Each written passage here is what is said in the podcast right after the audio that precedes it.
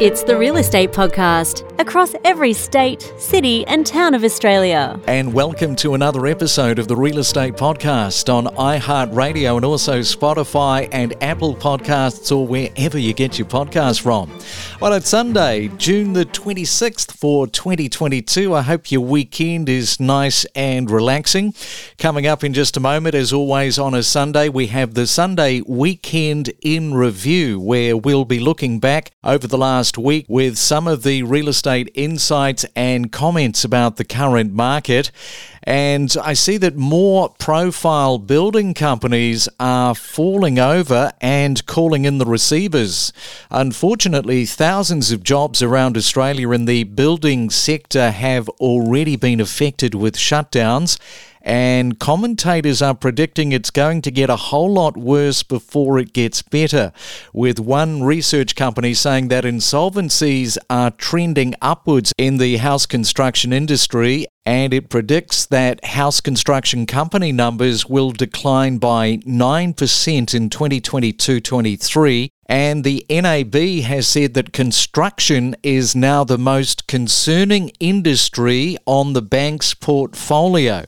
And you just know that there is a significant problem when a bank highlights that. From first home buyers to property investors and everything in between, every morning on the Real Estate Podcast.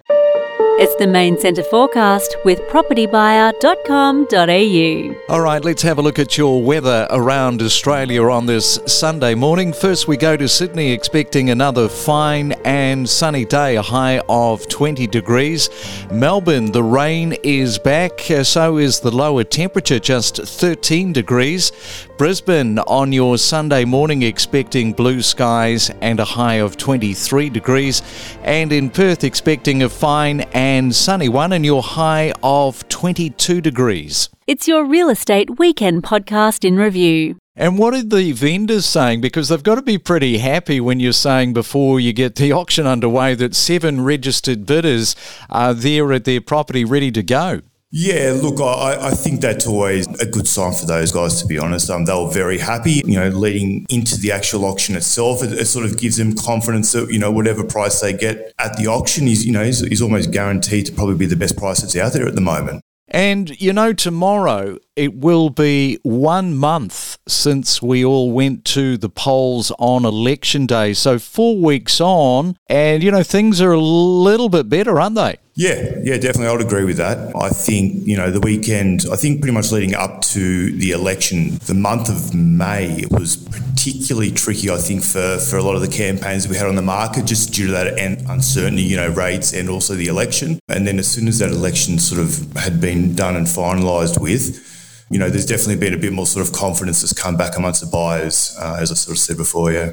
Are you starting to see any downsizing taking place with the people that you're interacting with?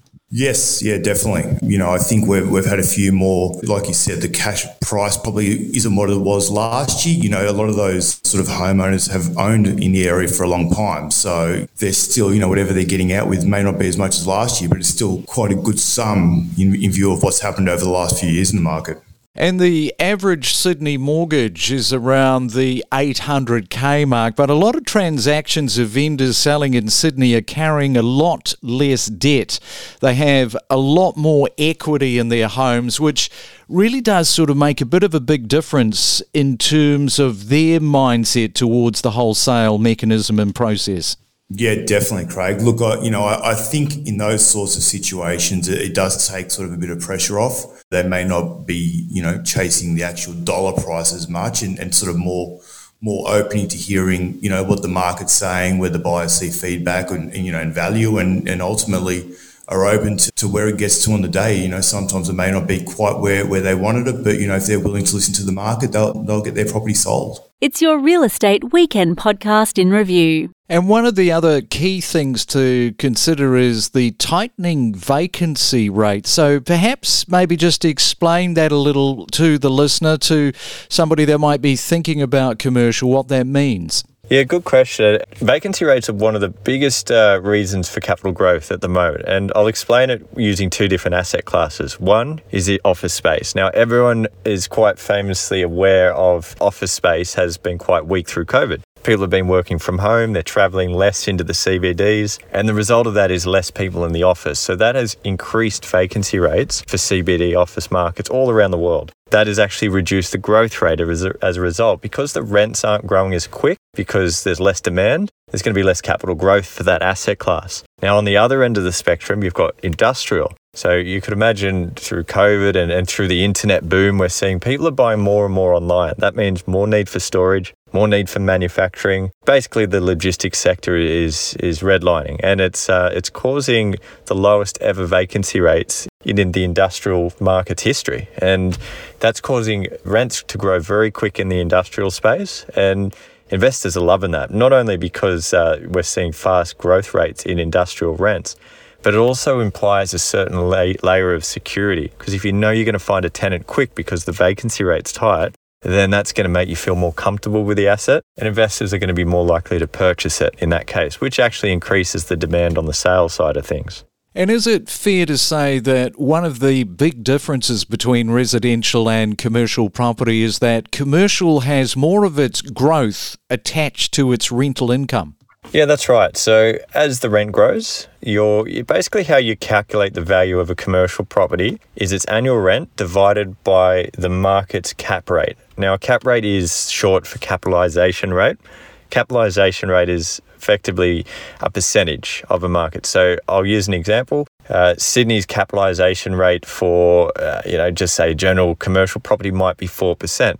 So if you're collecting uh, $100,000 of rent at a capitalization rate of 4%, all you're doing is 100,000 divided by 0.04, which is 4%. So that's a $2.5 million asset. So that's, if you increase the rent by 10 grand a year on that same property with a 4% cap rate, that increases the value of the property to 2.75. So 10 grand of rent per annum equals 250,000 in capital growth. It's a very simple equation which is uh, universally used across the world to calculate the value of commercial property. So, to answer your question, Craig, yes, it's 100% attached to the value of the rent, but there's also other factors that influence the capitalization rate. And that's where it starts to get a little bit more scientific because every property might have a slightly different cap rate depending on the security, the length of lease, the type of tenant you've got in there, the age of the building. There's all these little, that's where it gets a little bit more grey. But the rent is attached to the value.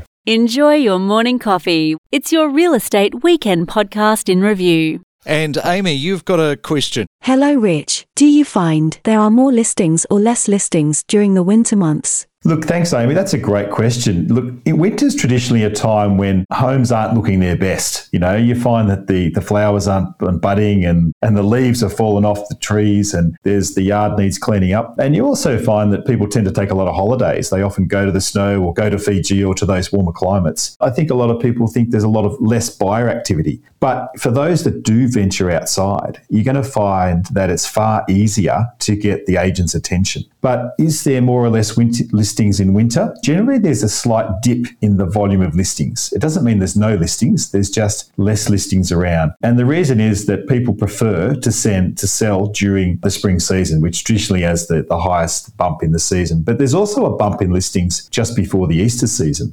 And I want to ask you this what do you think the impact at the end of June is for the financial year in relation to property negotiations? Well, it's an artificial, you know, end to the year. It's halfway through the middle of the calendar year, but it is a time when investors really focus on their finances. And it can be a moment when a person realizes that, you know what, it's actually going to be better to sell this property prior to 30 June because we can, you know, capitalize uh, a gain or capitalize a loss, whatever their situation affords. And therefore, it might be better to, to actually execute a sale prior to the end of 30 June. One thing also, just Craig, to, to point out to the listeners, it's when you are buying a property and you're calculating capital gains tax, CGT, it's the date of acquisition or the date of ex- unconditional exchange from which the capital gains tax is calculated, not the date you take ownership or settlement of the property.